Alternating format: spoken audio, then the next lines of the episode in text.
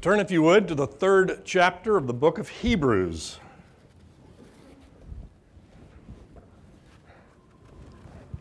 We actually started the third chapter a couple of weeks ago, and then last week I gave a really long introduction and barely got to the real lesson. Oh well, that's the way it happens at times. Reminding ourselves, Hebrews is written to a group of believers Jewish converts to Christianity who are either contemplating or have slid back to either Judaism or just said goodbye to all of it. And today it speaks to us because there are many, many, many, many, both in this room and acquaintances of people in this room, who have at one time been committed to Christ, have gone to church, have done these Christianish things, and at some point just started drifting away. So the book of Hebrews has this structure to it at the beginning where we're going to talk about Jesus being better than. We talked about Jesus being better than the prophets, better than the angels, better than Moses. And in between all of these, there are these warnings that keep popping up. The first one we saw in chapter 2, which was don't drift away.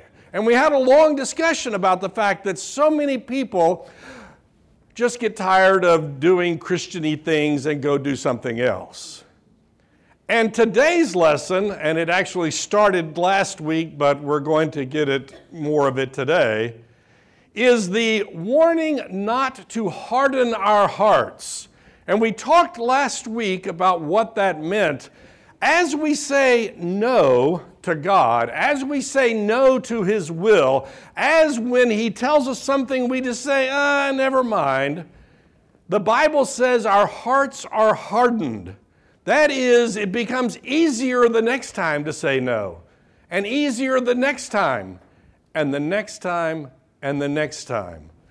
We talked about the fact that when Moses is talking to Pharaoh and it says Pharaoh's heart was hardened, sometimes it says God hardened Pharaoh's heart, and sometimes it says Pharaoh hardened Pharaoh's heart.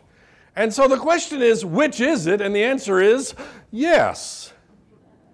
Because in Romans chapter 1, we're told that as we, as fallen human beings, go worshiping after the created order instead of the Creator, God gives us over.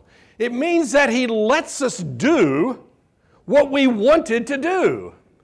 But then we may find out that we don't really want to do what we wanted to do. But He gives us over and lets us suffer the consequences of our sin. So, this chapter and into the next is talking about hardening our hearts, or rather, not hardening our hearts, where we just become hardened to the truth of God.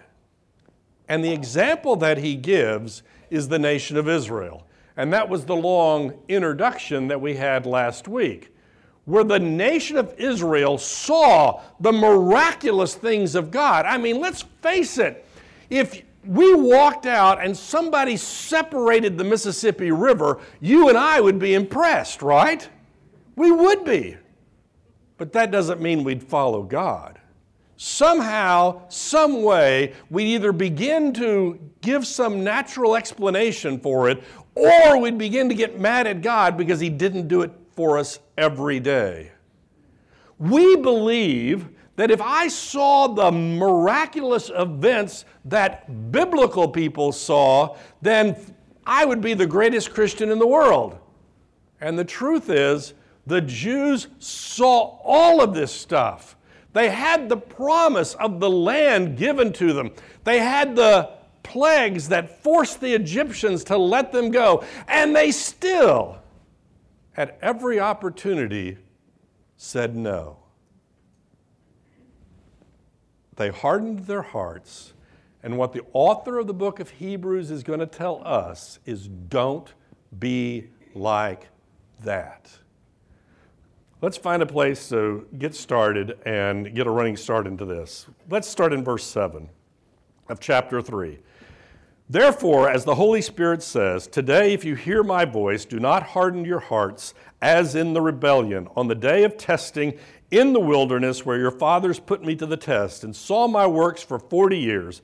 Therefore I was provoked with that generation, and they said, They always go astray in their heart. They have not known my ways. And I swore in my wrath, They shall not enter my rest.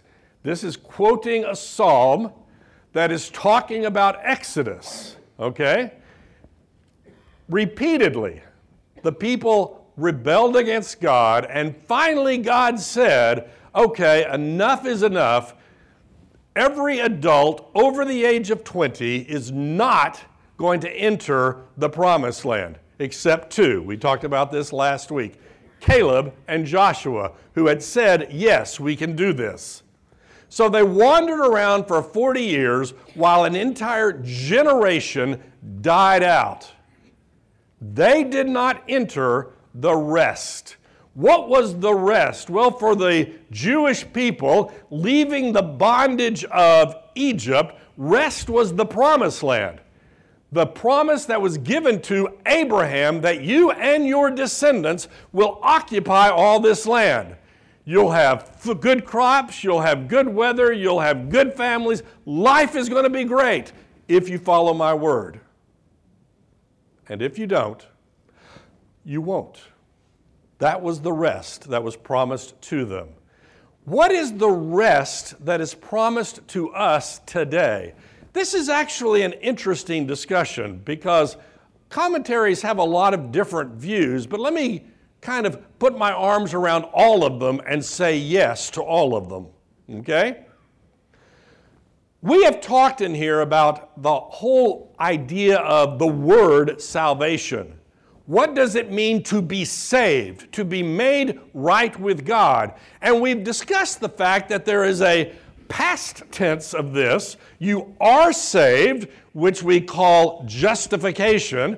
But there's also a present tense that the scripture use. You are being saved, which is the process of sanctification where God works out in you what he has put in you. But there is also a future part of it, which we refer to as glorification, where you and I go to heaven and this last remnant of sin is finally gotten rid of. Thank you. Okay? So there is a past, there is a present, and there is a future. And the same applies to the word rest. I concluded last week's lesson, I mean, like in the last couple of sentences, making a very tiny complaint, just a tiny complaint, that I'm exhausted, okay? We are opening our play next week, and I will be doing play stuff every night this week. Somebody asked me, Well, what time is it over? I said, When we're done. it's exhausting. But, but, the pay is good though, isn't it? Yeah, the pay is really good. but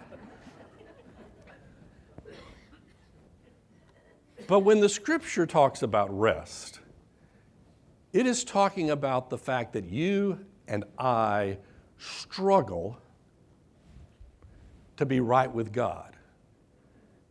If you look at every, every religion ever created by man, that is, those not created by God, the one. If you look at every religion ever created by man, there is this effort to do enough to be right with God. If only I can do one more thing, just one more, just one more, and it's exhausting. And Christ comes and says, Forget all of that. I did everything for you. Just rest in me. That is the rest that is promised to us. But like salvation, there is a past. We have been made right with God. We can rest in that. We are being sanctified. And you think, well, that takes work. Well, yeah, it does. But we're resting in the power of the Holy Spirit to transform us into what God would have us to be. That's rest. And then we know that there will be a time where this struggle that we have every day with sin will be over, and that will be really restful. That is the rest that has been promised to us. So let's keep reading. Take care, brothers, this is verse 12, lest there be any of you, any of you, an evil, unbelieving heart leading you to fall away from the living God. But exhort one another day every day as long as it is called today, that none of you may be hardened by the deceitfulness of sin. For we have come to share in Christ if indeed we hold our original confidence to the, firm to the end. As it is said, Today, if you hear my voice, do not harden your hearts as in the rebellion. That phrase, that reference to Psalm, actually gets repeated multiple times in this chapter. Let's tear this apart one by word by word. Take care, brothers, lest there be any in any of you an evil, unbelieving heart. An evil, unbelieving heart. Hmm. Obviously, right? That's those people out there. That wouldn't be us. I hinted last week that in chapter 6, we're going to get into a long discussion, because you're not going to let me avoid it, about whether or not we can lose our salvation. Suffice it to say that our church teaches, and I believe, that you cannot lose your salvation. You just can't. Because God, who started, will complete the good work in you. Having said that, you can live a miserable life. You just can. You can say no to God and not experience the peace that God wants to give you. Or it is possible that you could be sitting in here having gone through the motions of being a Christian and not really be a Christian. So I'm going to give the warning that the author of the book of Hebrews gives us, which is do any of us have an evil, unbelieving heart that is leading us to fall away? What is the definition of an evil, unbelieving heart? One that leads you away from the things of God. It's quite simple. I think of evil as somebody like Adolf Hitler, Joseph Stalin, Pol Pot, evil, wicked people. But the reality is, evil is that which drives us away from God. You may not kill anybody. You may not do anything nasty. You're just not following after God.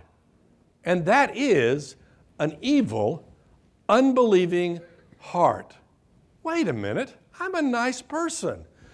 In the eyes of the world, you may be a perfectly nice person. And I'm glad you're a nice person. I like nice people. But you know what? Being a nice person is not going to get you into heaven. You see, at different times in history, it has been beneficial or not beneficial to be in a community of believers. What do I mean by that? Well, if you're a Jew at this time, if you are a Christian in the 1950s, or anybody in the 1950s, it would behoove you to go to church. I've told you before, you know, my dad sold life insurance all of his life, and he gave me all of these books to read about being a good salesman, and I never followed any of it. And it just came out and said, you know, if you're going to be a good salesman in a community, you need to join the biggest church in town so you'll have contacts, right? It was a good thing to do. But that doesn't mean you're following Christ. It's the old joke. Just because you live in a garage doesn't mean you're a car. Just because you attend this church doesn't mean that you are following after Christ. There are those with evil and unbelieving hearts who just appear like you and me. They do. I don't like saying this. I didn't write this. I don't even like teaching it. It just is the Word of God. Take care, brothers, lest there be in any of you an evil, unbelieving heart, leading you to fall away from the living God. I like that phrase, the living God. You ever seen an unliving God? You actually have. You may have traveled to some foreign country where there were good old fashioned idols standing there. And you go, wow. You may have walked out into the parking lot somebody and seen somebody's idol sitting there in the parking lot. you may have driven by their home and seen somebody's idol. You may have seen somebody's children, grandchildren. You may have seen somebody's quest for power. You may have seen something that was driving them away from a believing heart. The author wanted us to make sure we understood. We're not talking about those gods, we're talking about the living God. How many living gods are there? One. Now, we know that there are spiritual beings there's good ones called angels, there's bad ones called demons, there's a head of the bad ones called the devil. And they have power and influence. And there are those who will act as if those things are God. There's only one God, the living God. And it's like we've said repeatedly in this class, what he's telling them in the book of Hebrews if you do walk away from this, what are you walking to? Because there is no plan B. But here comes the observation to all of us. But exhort one another every day, as long as it is called today, that none of you may be hardened by the deceitfulness of sin. The active verb in this is exhort. What does that mean? Here's the question if you, heaven forbid, if you started drifting away, if you started hardening your heart, is there someone in your life who's going to walk up beside you, whack you on the side of the head, and tell you to stop it? Now, that may not be the best approach. It may just be walking up, putting their arm around you, and telling you to stop it. Is there someone in your life who is willing, able to do that?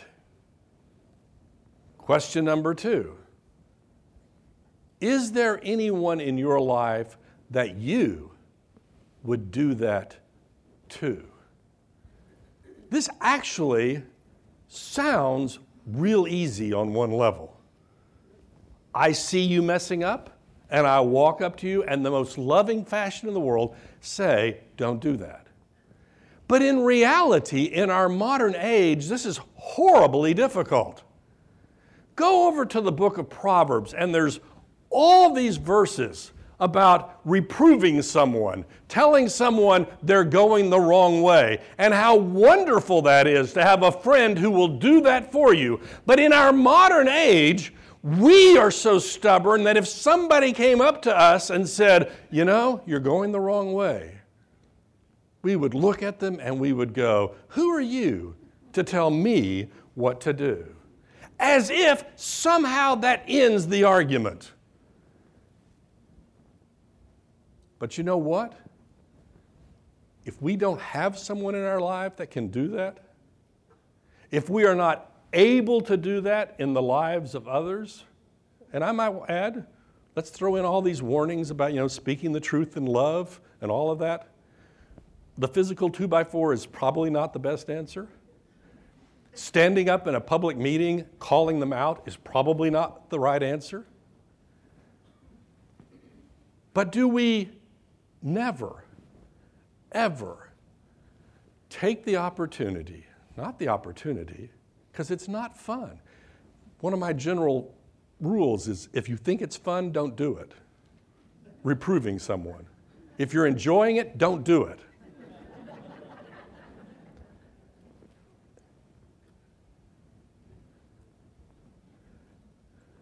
I remember a situation at work where a young lady and a young man, the young man was married, and he started spending more time with the young lady than he ought to have. And he eventually left his wife for this young lady. And I'm sitting there thinking, someone, someone should have walked up to her, some woman, and said, Don't do that. And someone should have walked up to him and said, Don't do that. But they weren't believers, and it's a work environment. And you know, you have all these. In the church, we are called to help one another. We are family. We are to exhort one another. Why? Exhort one another every day. Here's a hard question how often are we supposed to do this? Every day. Let me tell you the basic problem. If you are having trouble with your spouse and you go to a marriage counselor, I don't know any statistics about this, but I'm just going to make an observation. The odds are if you wait until you go to the marriage counselor, you've already waited too long. We need to be involved in the lives of other people so that on a day to day basis we can say, that probably wasn't the best way to handle that situation. Before their hearts are hardened where they just don't have any interest in repentance. Once again, speak the truth in love, exhort in love, if there's no love, don't do it. Okay? Exhort one another every day as long as it is called today, as long as the sun is shining, as long as you have breath in your lungs, as long as you can do it today. Don't do it tomorrow, do it today. Just do it. That none of you may be hardened by the deceitfulness of sin. You know, a couple of years ago, they started a series of, what would you call them? Anti smoking commercials. And in the anti smoking commercials, they showed the lungs of the person who had been smoking all their life. They showed them on the ventilator. They showed them dying of cancer. They showed the reality of that. Why? Because for many, many years, on television until we got rid of it, and in print forever, we showed the cool guy in the world smoking the cigarette. Aren't I cool because I have this smoking thing in my hand? And they turn that around by having the anti smoking commercials. Sin is very attractive. You don't want to hear that, but you know it's true. If it wasn't attractive, people wouldn't go running after it so much. At the time, at the moment that you are looking at the temptation, the temptation is attractive. It is attractive to you. That thing that you want looks good. But that is the deceitfulness of sin. We need to tell people, we need to tell people the anti sin commercial, which is it's deceitful. You think that engaging in that activity is going to give your life fulfillment. It's not. You think engaging in that sin is going to make you a better person. It's not. You think that it's going to give you pleasure, glory, honor, money, whatever it is, and it's not. It is the deceitfulness of sin.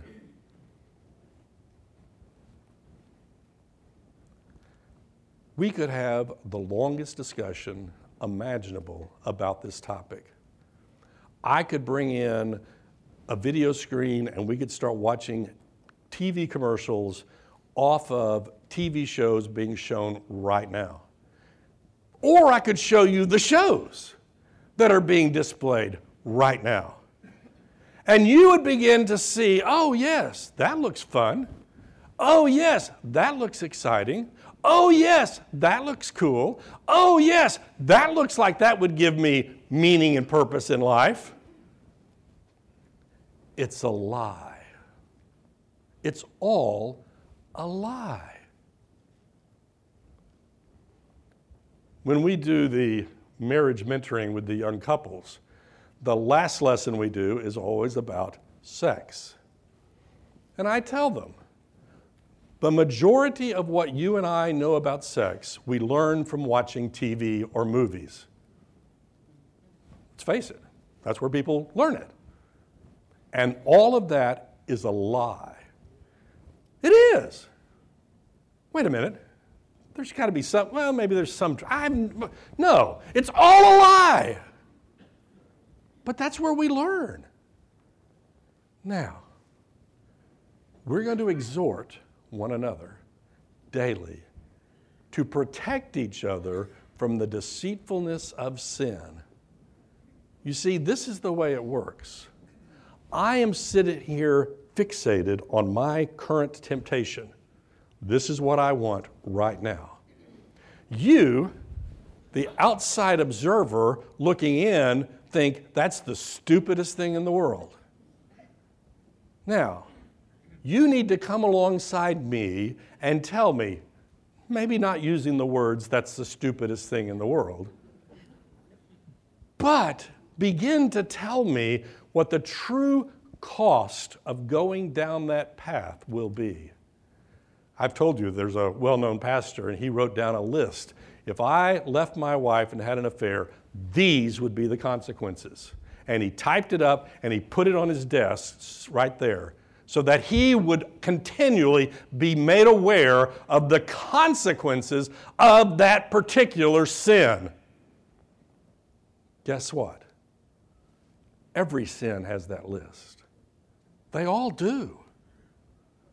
And we need to encourage one another by being that outside observer who looks at it and says, that doesn't work.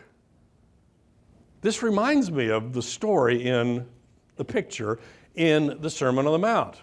You know, it begins with, Why do you worry about the speck in your brother's eye when you have the two by four in your own eye? And we look at that and we think, well, what that means is I'm not supposed to judge other people, which he goes on to talk about. But the verse goes on to say, take that two by four out of your eye so that you can help your brother with the speck. At the end of the day, we need to help the brother. And who better to help the brother than the one who realized how hard it was to get the two by four out of their own eye? So when we exhort one another in love, we go to them and say, I know the struggle that you're having. I know the problem. But let me tell you, there's nothing at the end of that except disaster. That's what we need to be able to do to each other continually, day by day. And I might add, I don't think we're very good at that. You know why? I don't want to hear it. You don't want to hear it. I've said before, I think we've kind of reached this agreement. I won't remind you of your sins if you don't remind me of mine and we're all happy. We're all happy. And we're all happy stuck in the deceitfulness of sin. And what does that deceitfulness lead, lead to? A hardened heart. None of you may be hardened by the deceitfulness of sin. It looks good, it's deceitful. You give into it because it looks good, and that hardening process continues. And let me just add, just in case you want to get too discouraged, the Holy Spirit can soften your heart. He can.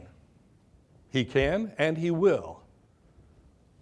But the harder your heart gets, the more you are reluctant to listen to your fellow Christian, the more you are reluctant to listen to the Holy Spirit, and the harder and harder it gets.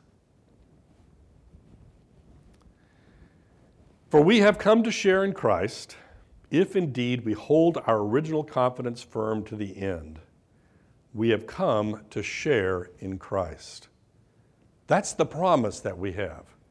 Our association with Christ. That is the antidote to the hardening, to the deceitfulness of sin, is that relationship to Christ if we hold to that relationship. If we begin to think that's not that important, if we begin to think, well, something else is important, then I lose confidence in my relationship with Christ and I start drifting away. As it is said, today, if you hear his voice, do not harden your hearts as in the rebellion. What is a rebellion? You know, we think about the American Revolution as a rebellion, sort of. We think about the French Revolution as a rebellion. We talk about this and that political event as a rebellion. A rebellion is telling the legitimate authority no. Who's the legitimate authority? God. When you tell God no, you are living a life of rebellion. It's really as simple as that. Now, that grandkid of mine is living a life of rebellion. He's giving his mother a horrible time. Well, maybe he is and maybe he's not. I don't know. But rebellion is when we say no to the legitimate authority of God in our lives to tell us what to do.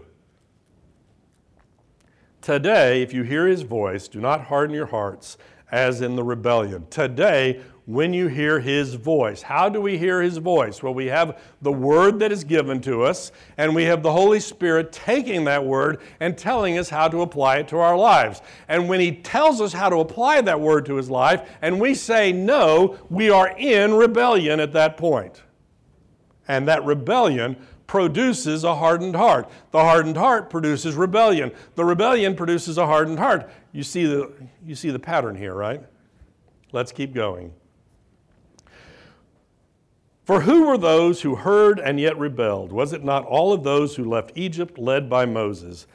And with whom was he provoked for 40 years? Was it not with those who sinned, whose bodies fell in the wilderness? And to whom did he swear that they would not enter his rest? but to those who were disobedient. So we see that they were unable to enter because of unbelief. Let me make sure you understand something. All those people that came out of Egypt on the journey to the promised land, every one of those people, they were not kept out of the promised land because God wasn't strong enough to let them in. It wasn't like the room will only hold 20 people and there's 50 of you, 30 of you have to stay. There was no shortage, there was no lack on God's part of His ability to take them all into the promised land. What kept them out of the promised land was their unbelief, their non faith. That's what kept them out. There was nothing wrong with God. There was no lack in God's ability. There was no lack in God's strength. It was the people's unbelief that kept them out. Some famous philosopher, modern philosophers, was asked the question, What would you ask if you showed up at the pearly gates after you died? And he said, I didn't believe because there wasn't enough evidence. The scripture tells us there is enough evidence.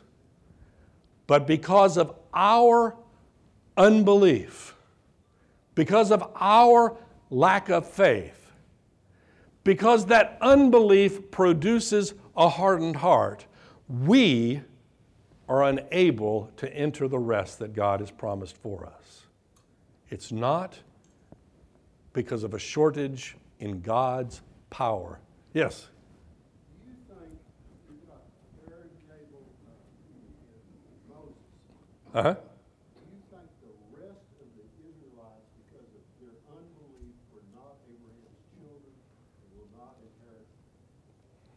grace?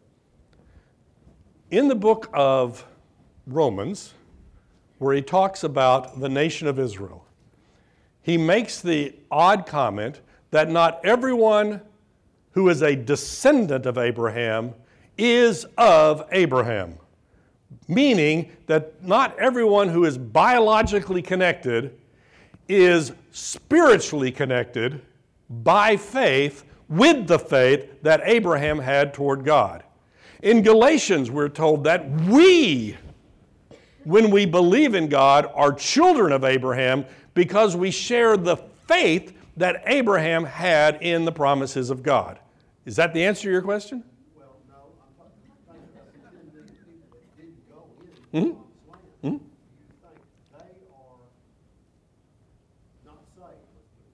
that? Uh, I have no idea.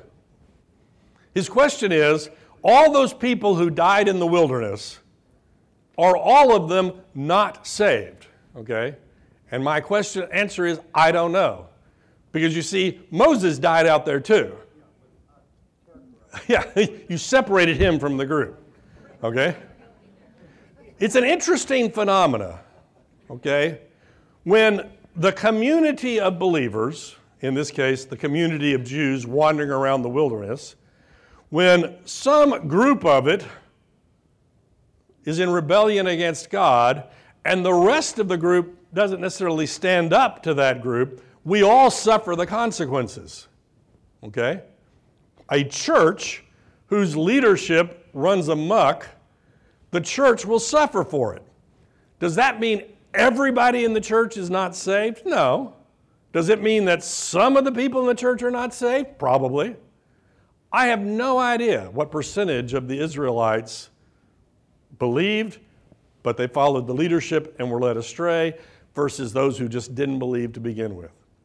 I have no idea. I can't answer that question. It would be presumptuous, I think, to say every one of them is in hell today. But we also know that if you were under the age of twenty, you did enter the promised land. And we know that some of them didn't believe. Okay? So, I don't know. So we see that they were unable to enter because of unbelief.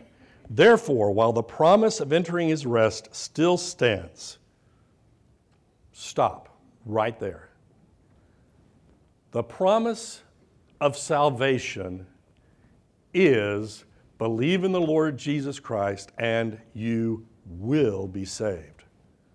Now, we could have a long, fruitless discussion about election and predestination and all that stuff. We're not going to do it. Why? Because those who believe in the Lord Jesus Christ will be saved. That's the promise that's given to us. As Charles Haddon Spurgeon said, who was a big fan of election, he said, God save the elect and then elect some more. The promise of salvation is those who believe in the Lord Jesus Christ shall be saved.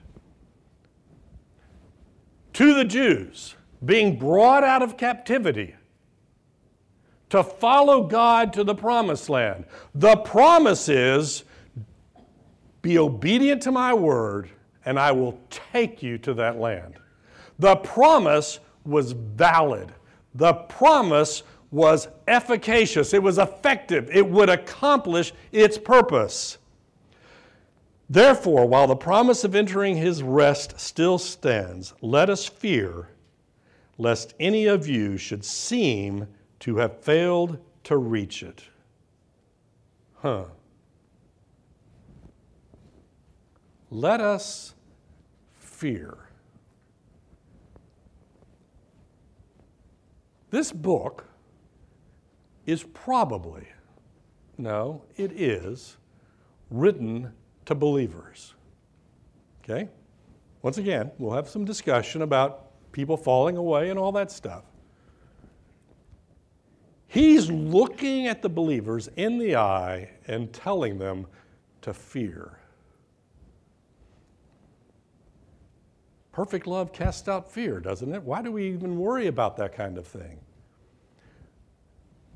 Because the author wants you and I to be aware of the fact that this is important stuff. We've had lessons in here about the fear of the Lord, the fear of God. The fear of the Lord is the beginning of knowledge. The fear of the Lord is the beginning of wisdom, as we see in the book of Proverbs. We've talked about that at length. Fear of God is a respect and awe that makes us aware that He is God and we're not, that He is God and He has the right, and that at some point I could walk away from that. The fear of God says, do what God would have you to do, follow after God, lest you be like those whose bones were in the wilderness because they did not follow the commands of God. Let us fear lest any of you should seem to have failed to reach it. Hmm. For good news came to us just as to them, but the message they heard did not benefit them because they were not united by faith with those who listened. You go and speak to just a group of random people collected off the streets. What I'm about to say applies to this group too, but I'm going to be nice. We're going to pretend that we all accepted Christ by faith.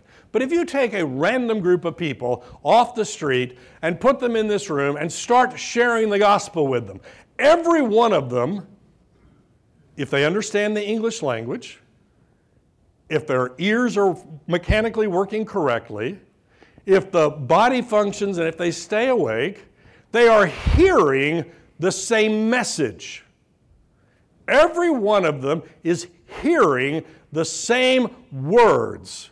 I've had people ask me before. There are a group of biblical scholars who know the Bible better than you and I ever could in our lives as far as the languages and the meanings of these words, and they are totally unbelievers. They don't believe a word of it. It's just like a Shakespeare scholar studying Shakespeare. It is an exercise. So, what is the difference? Why can I share the gospel and everybody has the ears, everybody understands the language, and they do not respond. What's the difference? Am I just a really bad teacher? Well, I could be. I'll grant that. But that's not the problem. If you don't take what is heard and combine it with faith, it's just vibrations in your eardrum is all it is. The difference is faith. The nation of Israel, well, they weren't the nation of Israel yet, but the Jews come out of Egypt. They're in the wilderness. They're given the Ten Commandments. They're, say, they're told to do it, and good things will happen. If you don't do it, bad things will happen. You're going to get the promised land. They're given a sacrificial system that they're supposed to, to complete. You know, every year you give this sacrifice. Whenever you do this thing bad, you do this. When you do this, I mean, there's blood everywhere. It's a sacrificial system. We'll talk about that in lessons to come. And by the time we get to the prophets in the Old Testament, the prophets are saying, stop it with the stupid sacrifices. Why are they saying that when God told them to do it? The prophets are telling them to stop it because they're doing it without faith. The sacrificial system, I'm going on a limb here, the sacrificial system was effective, but only if it was done by faith. What saved Abraham? Faith. What saves you and me today? Faith. What saved that guy in ancient Israel who took his sacrifice by faith and gave it to God? What saved him was the by faith. In the wilderness, they did not, by faith, enter the land that God had promised them. And that was the problem. Therefore, while the promise of entering his rest still stands, let us fear lest any of us should seem to have failed to meet it. For good news came to us just as to them. They received the gospel as such in their dispensation. We received the gospel. But the message they heard did not benefit them because they were not united by faith with those who listened. By faith. For we who have believed entered that rest, as he has said, As I swore on my wrath, they shall not enter my rest. Although his works were finished from the foundation of the world, for he has some, somewhere spoken of the seventh day in this way, and God rested on the seventh day from all his works. Why did God rest on the seventh day? Do you think God was tired? Do you think it was just like, I've been creating things all week. I have been shoveling all week. I have been doing things, and I am just bone tired. I think I'll rest. No, I don't think he was tired at all. I don't even know what the word tired would mean in relationship to God. He rested to show us what we were to do in Him. Calvin talks about the Sabbath rest being our entire lives, where we have ceased to struggle, to struggle to enter in on our own merits. We've stopped. We have rest because of what He has done. Since, therefore, it remains for some to enter it, and those who formerly received the good news fail to enter because of disobedience. Wait a minute, disobedience. Didn't he just say it was lack of faith that produced their inability to enter? And now here he's talking about disobedience. Disobedience, it's a simple word, right? Not obeying. Why did they not obey? Because they didn't have faith. What faith did they lack? The deceitfulness of sin blinded to the, them to the fact that it was better to do things God's way. You know? You go tell somebody you ought to do this. And you're pretty clever. You're not just clever, you have experience. You don't have just experience, you know what the outcome is. You're at a fork in the road and they're asking you for directions. And you know that one mile down that path, the road ends into a bottomless chasm. And it's dark and it's foggy and they're not going to see it. And you tell them, do not go that way. And they go, thanks. And they hop in their car and they go that way. Why? Disobedience. Why? a lack of faith. Why? Because they do not believe that you have their best interest in mind. You know what? If you ask me, a human being, for advice, I hate to tell you this, but I could be wrong. I've been wrong before. I've been wrong a lot. But when God says, Thou shalt and thou shalt not, He's not wrong. He has created a universe in which certain things work and certain things don't work. And if you go down the path of those things that don't work, a mile down the road, in the dark and in the fog, there's the chasm. Are we lost because we are disobedient? Or are we lost because we have no faith? The answer is yes. They're connected. Always, always. Your belief will drive your actions. And I might add, your actions will drive your belief. And your belief will drive your actions. And your actions will drive, and it's, that's the way God has constructed the universe. Why did they not enter the rest? Because they were disobedient. Why were they disobedient? Because they had no faith. Why did they have no faith? Because they had hardened their hearts through the deceitfulness of sin. Now, I don't want you ever, ever thinking that all this is about how hard hearted the Jews were. No. They're just like you and me and our present generation. Just like us.